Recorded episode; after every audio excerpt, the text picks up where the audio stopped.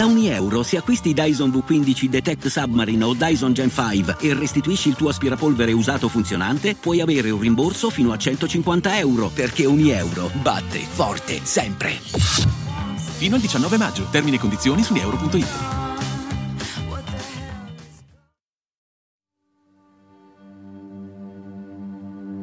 In ogni società, in ogni paese e in ogni epoca ci sono angoli bui che sfuggono allo sguardo soprattutto per quelle società, quelle epoche, quei paesi che si ritengono più sani, più felici ed innocenti. Ogni epoca, ogni luogo, anche l'Italia, ha il suo incubo, il suo serial killer.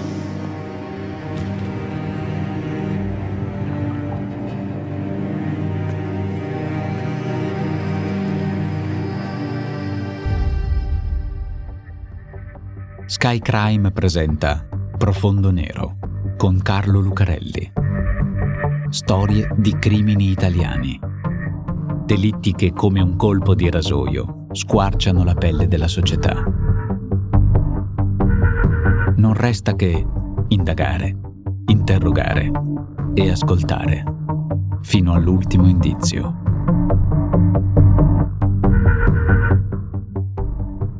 Episodio 4 Rina Fort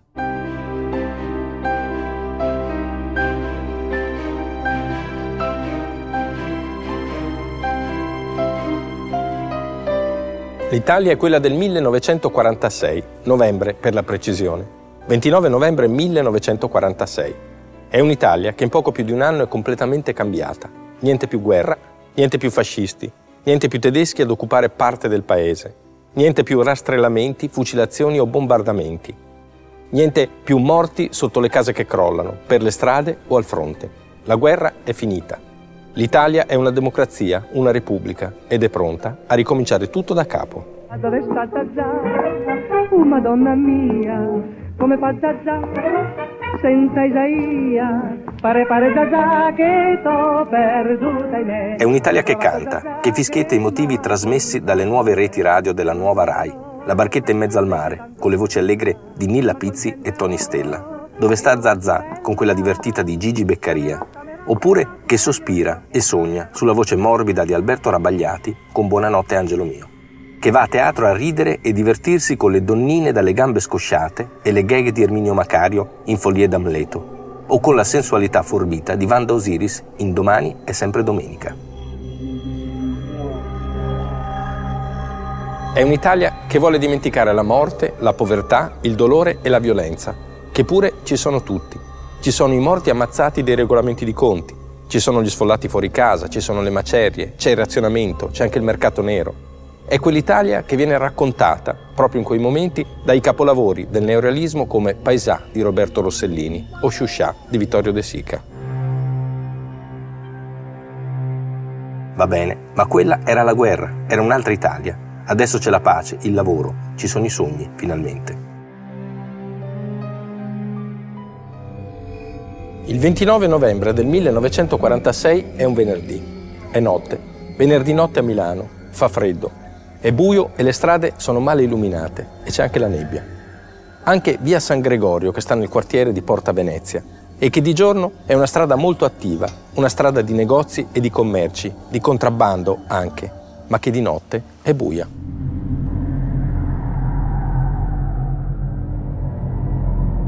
Meglio starsene in casa. E infatti la signora Franca è nel suo appartamento al numero 40, che è una palazzina di quattro piani, con i suoi tre figli piccoli a cui sta dando da mangiare, quando qualcuno bussa alla porta. La signora Franca si avvicina, chiede chi è e poi apre.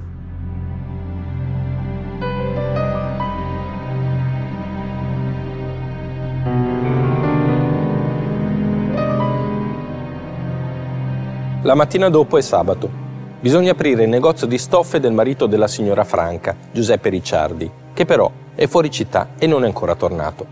Il negozio si trova in via Tenca, che è a due passi da via San Gregorio. Così Pinuccia, la commessa, va dalla signora Franca a farsi dare le chiavi. Via San Gregorio numero 40, il portoncino è rotto, Pinuccia entra, attraversa il cortile, che ancora per metà è coltivato ad orto, come durante la guerra, arriva fino ad una scala e sale.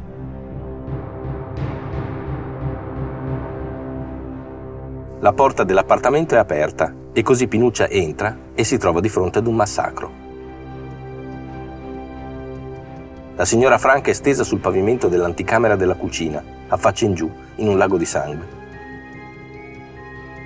Accanto a lei, sempre a faccia in giù, c'è Giuseppina, detta Pinuccia, che ha 5 anni, a metà della soglia della cucina, dove ci sono Giovannino, 7 anni, steso su un fianco con la manina sotto una guancia, e Antoniuccio, 10 mesi, ancora sul seggiolone, riverso sul piano ribaltabile. La testa e un braccio in giù, come quando i bambini si addormentano mentre mangiano la pappa. Sono tutti morti, massacrati a colpi di spranga, ci sono schizzi di sangue dappertutto, sui muri, sul pavimento, anche sul soffitto. È una delle scene del crimine più spaventose e agghiaccianti di tutti i tempi. È una violenza che fa paura, che fa tornare il quartiere di Porta Venezia, tutta Milano, tutta l'Italia intera ai tempi della guerra. Ma non era finita. Tutto quel sangue, tutta quella violenza. Una donna massacrata a bastonate, tre bambini, uno ancora sul seggiolone, una cosa che i tedeschi forse, le SS, ma adesso non era finita.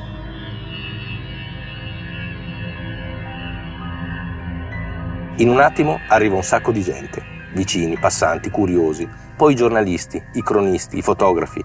Tutti pestano, toccano, lasciano impronte in mezzo al sangue e prima che la polizia riesca ad allontanarli tutti e a formare un cordone, bloccando anche la strada nei due sensi, la scena del crimine è definitivamente contaminata. La perquisizione, comunque, qualche indizio lo fornisce. Sul tavolo della cucina ci sono una bottiglia di liquore, rotta, due bicchierini e un terzo bicchiere che odora ancora di limone. Piatti sporchi nel lavello che fanno pensare che la signora Franca e i suoi figli abbiano cenato normalmente quella sera.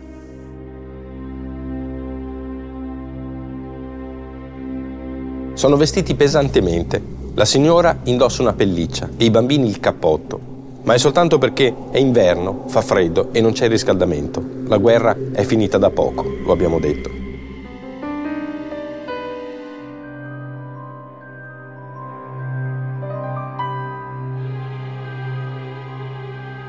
L'armadio della camera da letto è spalancato, ma niente lascia supporre che qualcuno ci abbia frugato dentro. Sul cassettone, invece, sono in vista alcuni astucci di gioielli, vuoti. Una macchina fotografica di un certo valore è ancora lì, mentre mancano contanti dell'incasso del negozio. Nessuno degli investigatori, però, pensa che si tratti di una rapina. Non ci sono segni di effrazione sulla porta, come se la signora Franca avesse aperto spontaneamente. La famiglia Ricciardi non è ricca.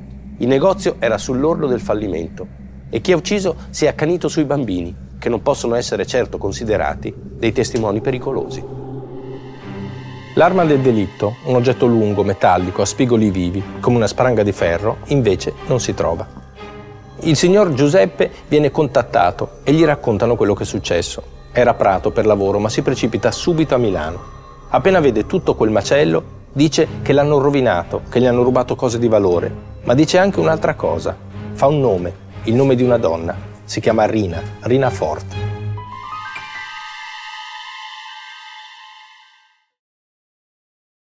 Hiring for your small business? If you're not looking for professionals on LinkedIn, you're looking in the wrong place. That's like looking for your car keys in a fish tank.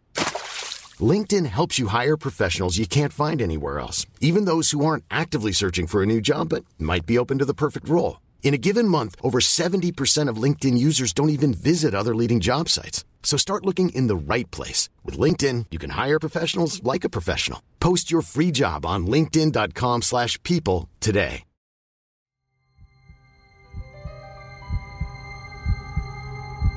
Caterina Fort, detta Rina, è una giovane donna dagli occhi scuri e i capelli neri, formosa, come si diceva allora, dai lineamenti marcati che danno al suo volto una dura bellezza. È nata 31 anni prima, nel 1915, a Budoia, in provincia di Pordenone. E fino dalla sua infanzia la sua vita è stato un susseguirsi di sventure.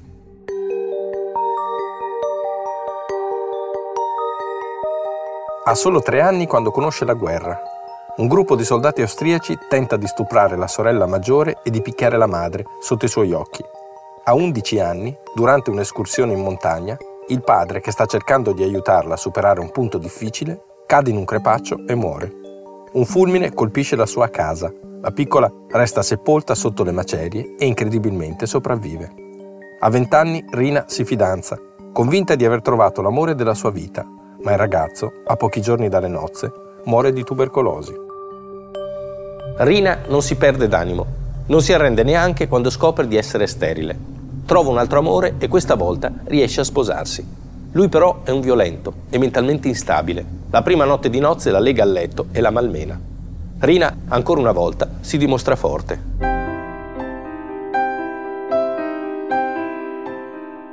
Riesce ad ottenere la separazione, un atto coraggioso, dal momento che nel 1937 abbandonare il marito non era certo un'azione vista di buon occhio. E poi via, via dal piccolo paese del Friuli. Via verso la grande città, a Milano, a casa della sorella, che da quelle terre sfortunate se n'è già andata da un pezzo.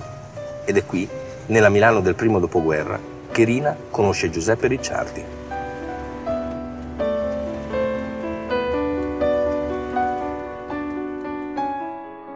Rina, Rina Fort. La polizia la va a prendere alla pasticceria in cui lavora e la porta sul luogo del delitto. Rina però non vuole entrare, dice che il sangue le fa impressione, le dà il voltastomaco e così la portano in questura. Che rapporto c'è tra lei e Giuseppe Ricciardi? Sì, perché lui ha fatto il suo nome, ma poi, quando la vede in mezzo ai poliziotti, fa un'altra cosa, la abbraccia e dice che Rina non c'entra niente. Che rapporto c'è tra loro due? Appena arriva a Milano, Rina conosce Giuseppe Ricciardi. Originario di Catania, magro, i capelli lisciati indietro dalla brillantina, i baffi neri ben curati come si usavano allora, Pippo, come lo chiamano gli amici, è uno che sa godersi la vita. Ha una casa e un negozio nella zona di Porta Venezia, una zona di negozi e magazzini, di grandi palazzi, dove alla fine della guerra si erano stabiliti gli immigrati che arrivavano a Milano dal meridione. Lui le fa la corte e lei se ne innamora. E va a lavorare nel suo negozio come commessa, e non solo, perché brava Rina, e in quell'attività si comporta quasi come una socia. È qualcosa di più anche come amante. Agli amici Pippo la presenta come sua moglie e, pare, le ha anche regalato un anello di fidanzamento. E sembra che finalmente le cose per Rina vadano bene, ma non è così. Perché c'è qualcosa che Rina non sa. Lei spera che Pippo la sposi, ma lui non lo farà anzi non può proprio, perché a Catania ha già una moglie e tre figli. Quando Rina lo scopre, Giuseppe Ricciardi ammette la verità. Ma non importa, dice, perché sua moglie Franca non ha nessuna intenzione di venire a Milano. Se ne resterà laggiù, a Catania, con la famiglia, e loro potranno vivere indisturbati, come vogliono. Rina accetta, perché è innamorata e perché Pippo è uno che ci sa fare. Ma le voci corrono e a Milano i catanesi sono tanti, soprattutto a Porta Venezia.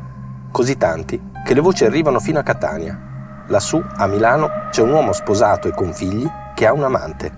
Franca capisce subito che si tratta di Giuseppe e allora, allarmata, prende i bambini e parte. Nessuno le toglierà il marito. La signora Franca con i tre figli, Giovannino, Pinuccia e Antoniuccio, arriva a Milano l'estate del 1946. A quel punto le cose tra Rina e Giuseppe devono cambiare. E infatti Rina viene licenziata dal negozio di stoffe della famiglia Ricciardi, dove lavorava, e Giuseppe è costretto a lasciarla. Nell'ufficio della squadra mobile di Milano, nella questura di via Fatte Bene Fratelli, c'è il commissario Nardone, Mario Nardone, il Megre italiano lo chiamano, l'ha appena inventata lui, la squadra mobile. Seduto alla sua scrivania, attento, concentrato, prende appunti su un blocchetto, come i detective dei romanzi gialli.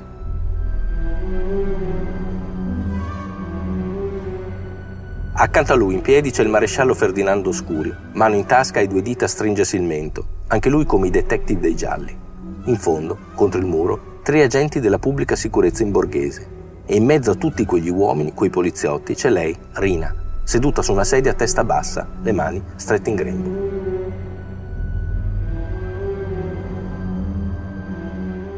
Lei non sa niente, non ha fatto niente, non c'entra niente.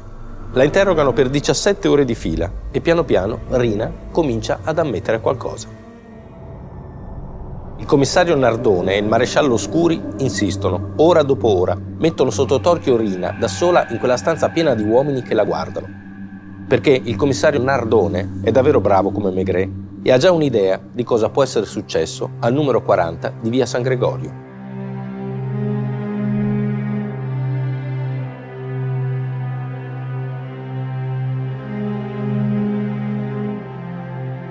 Ad un certo punto tenta anche un trucco. Prende una sciarpa di Giuseppe Ricciardi, la sporca di Rossetto e la mostra a Rina, dicendole che il suo uomo l'ha già dimenticata e va con altre donne.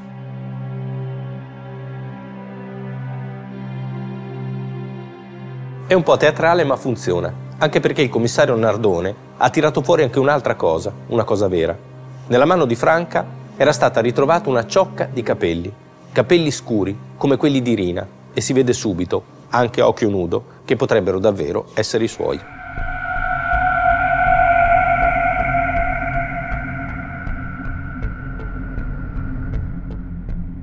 Rina crolla, all'improvviso, come succede in quei tipi di interrogatorio, quando l'interrogato nega, continua a negare per ore e poi di colpo ammette e diventa un fiume in piena di dichiarazioni. Mentre la Pappalardo era nella stanza da pranzo, ruppi il collo di una bottiglia di liquore e me ne versai in abbondanza accecata dalla gelosia e eccitata dal liquore, mi alzai andandole incontro. Giunta nell'anticamera la incontrai e mentre tentava di venire in cucina, alla mia vista si spaventò, indietreggiando.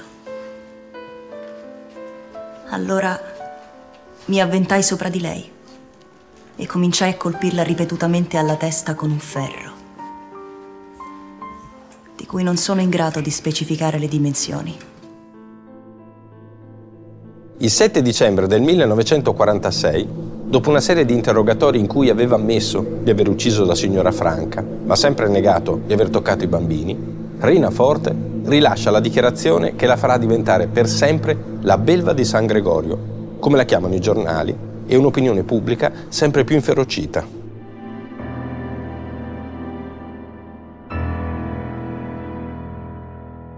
Quel venerdì notte, il 29 novembre 1946, Rina sta vagando senza meta per le strade di Milano, immersa nei suoi pensieri, quando all'altezza di via Tenca svolta a destra, automaticamente, perché a destra c'è via San Gregorio e infatti si ritrova davanti al numero 40, la casa di Giuseppe, che conosceva così bene. Il portoncino ha la serratura rotta. Rina lo spinge, entra nel cortile, sale di sopra fino al primo piano e bussa.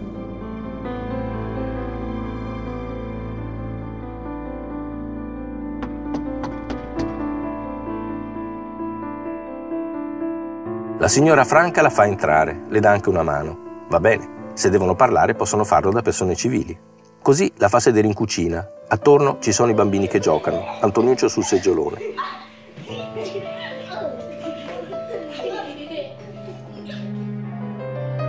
Vorrebbe offrirle un goccio di liquore, ma non c'è un cavatappi. E così la signora Franca va a prenderlo in salotto e in quel momento Rina perde la testa.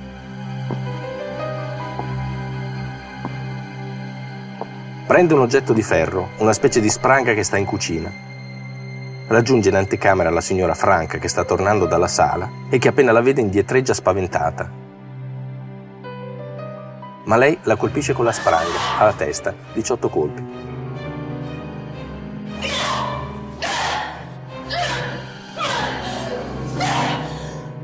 Dalla cucina arriva Giovannino, che cerca di difendere la mamma. Si aggrappa alle gambe di Rina, la morda su un polpaccio. Lei lo lancia contro il muro e lo colpisce alla cieca, sette colpi.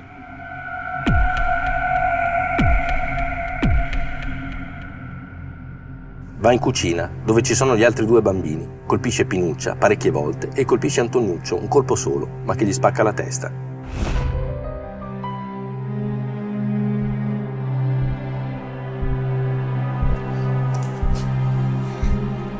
Poi comincia a fare cose strane, confusa. Esce dall'appartamento e scende le scale, esce in strada. Resta un po' seduta su un gradino a riprendere fiato e poi torna su. Si toglie le scarpe e ne mette un paio di Giuseppe. Si mette anche una sua giacca sopra il cappotto, apre i cassetti, prende alcune cose. Si accorge che la signora Franca e i bambini sono ancora vivi. Allora prende dei pannolini, li imbeve di ammoniaca e glieli infila in bocca. Poi rimette a posto le scarpe e la giacca ed esce. Torna a casa, resta a rigirarsi nel letto tutta la notte senza dormire e la mattina dopo va a lavorare alla pasticceria. Le notizie su Rina Fort riempiono le prime pagine di tutti i giornali. Nelle botteghe, nei bar, in tutta Milano non si parla d'altro. Una volta, sotto il fascismo, la censura oscurava le notizie di cronaca nera. Nell'Italia di Mussolini certe cose non dovevano accadere e quando invece accadevano, gli italiani non dovevano saperlo. Adesso però non è più così. Adesso l'Italia è democratica e repubblicana. I giornali pubblicano quello che vogliono e notizie come quella finiscono in prima pagina a fare paura alla gente. Che improvvisamente, quasi per la prima volta, si trova di fronte a quella violenza e a quell'orrore che aveva cercato di dimenticare, relegandoli ai tempi della guerra.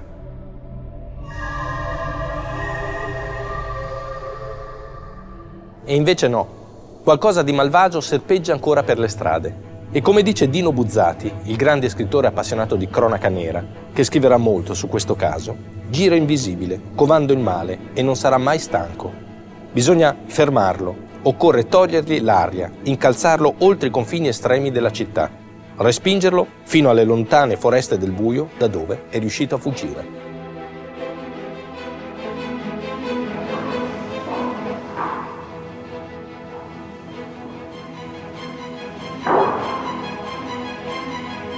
Per i giornali, per l'opinione pubblica, per la gente, anche questi sono tempi di mostri, come li chiamavano allora, con brutale e impropria semplicità.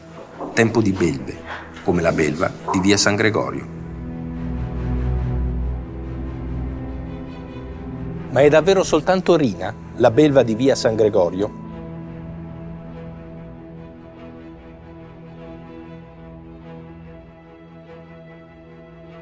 La confessione del 7 dicembre, in cui Rina si dichiarava colpevole di tutti gli omicidi, è soltanto una delle sette diverse confessioni che Rina rilascia nel corso di più di 100 ore di interrogatorio davanti al commissario Nardone, al maresciallo Scuri e ai magistrati. Rina ritratta, dice di essere stata costretta a confessare per le botte della polizia, chiama in causa altre persone. Carmelo, per esempio, Sarebbe un conoscente di Giuseppe Ricciardi che Rina non ha mai visto bene in faccia. Siccome il negozio andava male, avrebbero voluto simulare un furto per mettere a tacere i creditori e vendere la merce al mercato nero. Avrebbero avuto bisogno della complicità di Rina perché nascondesse la merce in casa sua. Ma non è andata così.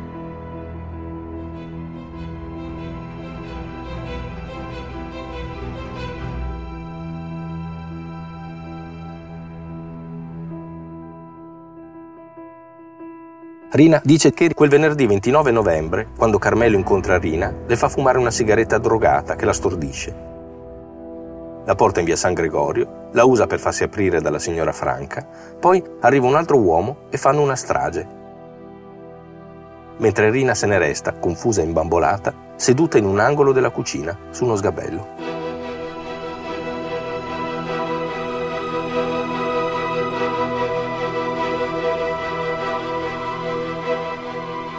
La ricerca di eventuali complici porta ad un uomo senza lavoro e senza fissa dimora, con problemi di gioco e di alcol, che si chiama Giuseppe Zappulla e che negli ultimi tempi era stato visto frequentare il negozio di stoffe. È lui, quello che Rina chiama Carmelo. Rina lo riconosce e lo accusa e intanto le indagini si allargano anche su Giuseppe Ricciardi, indicato come mandante del delitto, anche su indicazione della sorella di Rina e dei genitori di Franca, che appena arrivano a Milano lo accusano di essere un pessimo marito, un pessimo padre e un donnaiolo. Zapulla e Giuseppe Ricciardi vengono arrestati e indagati. Non emerge nulla a loro carico e così il giudice istruttore che coordina le indagini ordina di scarcerarli.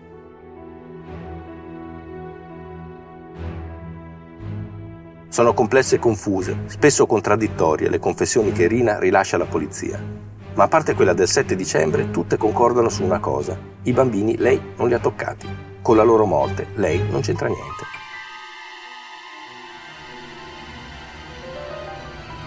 La polizia, i giudici istruttori, i giornali, la gente, non le crede nessuno. Per tutti il mostro, la belva, è lei. Via San Gregorio, la strada della strage, si riempie di manifesti. Sopra c'è scritto Arrogo la strega.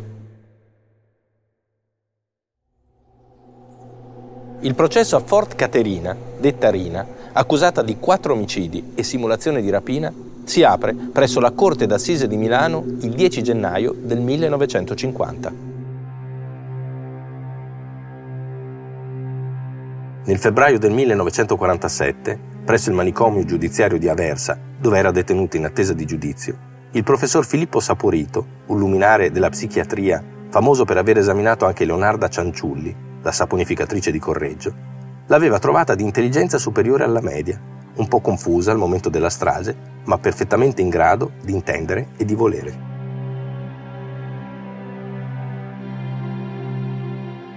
Rina si presenta in aula con un cappotto nero e una sciarpa gialla che le copre in parte il volto. La stampa la chiama subito la belva con la sciarpa color canarino.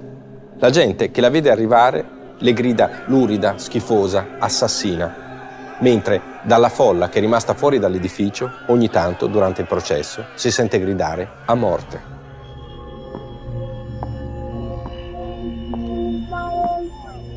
Qualcuno aveva già detto che non avrebbe dovuto essere processata in tribunale, ma a Piazzale Loreto, dove erano stati fucilati alcuni partigiani e poi appesi anche i corpi di Mussolini, Claretta Petaci e alcuni gerarchi, a testa in giù.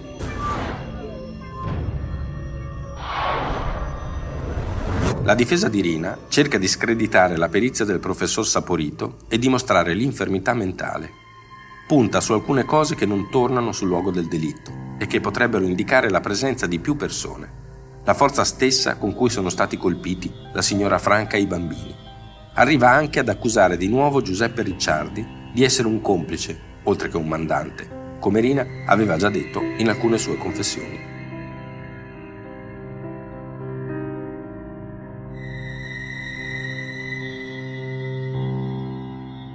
Il 20 gennaio 1950, dopo solo tre ore di Camera di Consiglio, la Corte dichiara Rina Ford colpevole di quattro omicidi, quello della signora Franca e quelli dei tre bambini, e la condanna all'ergastolo.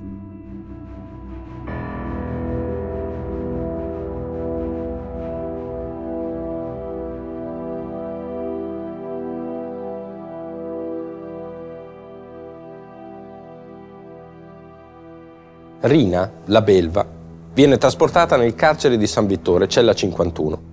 Da lì verrà portata nel carcere di Perugia, dove attende fino al 1952, quando la Corte di Cassazione ordina un nuovo processo.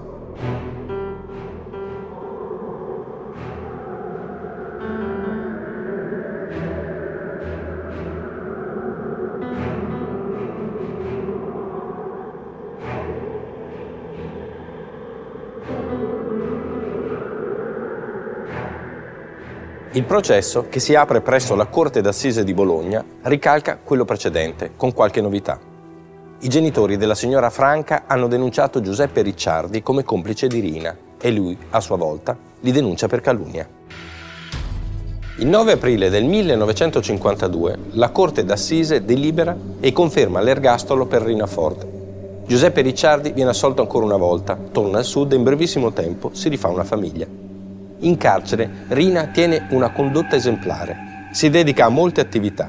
Per il teatro del carcere interpreta James Bond che risolve casi intricatissimi e poi cucina torte e confeziona vestiti per bambini.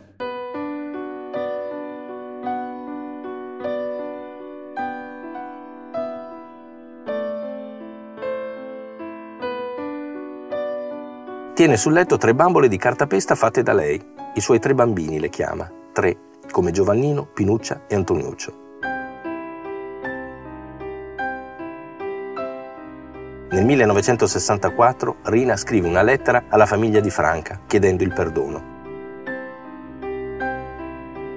Se dovesse ottenerlo, forse ci sarebbe qualche speranza di ricevere la grazia.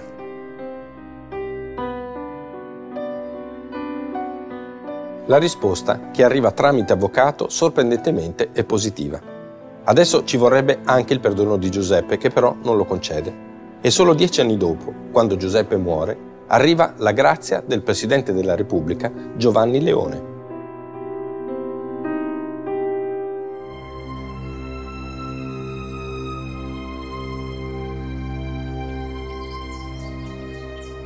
È il 1975 quando, dopo quasi 30 anni di prigione, Caterina Ford, detta Rina, è di nuovo libera. Adesso è una straniera in una città e in un tempo che non sono più i suoi.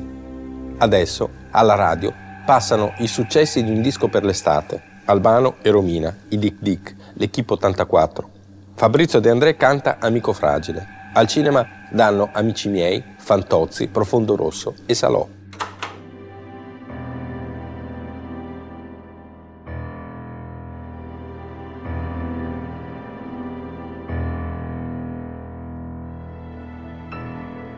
Rina è sola, non conosce nessuno e quasi nessuno conosce più lei. Poi accade quasi un miracolo.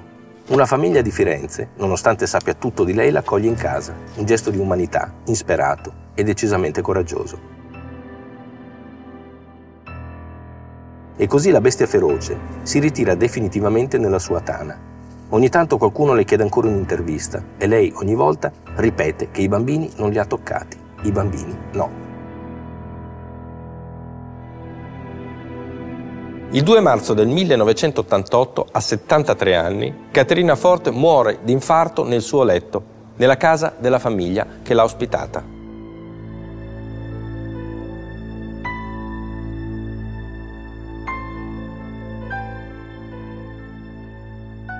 In uno dei suoi articoli scritti su questa storia, Dino Buzzati si chiedeva se Rina sarebbe mai tornata a Milano una volta uscita di galera se la immaginava vecchia e stanca, vestita con quel suo cappotto scuro e la sciarpa gialla, andare in via San Gregorio numero 40, dove nessuno si ricordava più di quel vecchio fatto di sangue e dove i tre bambini che giocavano in cortile al sicuro della guerra neanche ne avevano sentito parlare.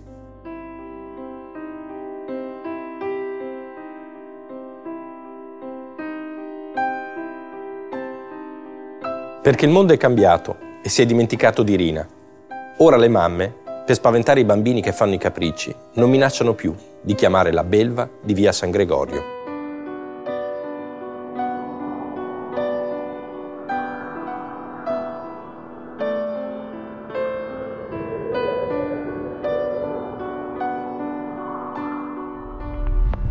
Hai ascoltato Profondo Nero con Carlo Lucarelli, Rina Fort.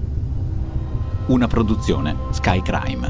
Adattamento audio Alessio Abeli. Produzione Voice.fm. Segui i podcast di Voice sulla tua app di podcast preferita. E se sei un utente Prime, ascoltalo senza pubblicità su Amazon Music.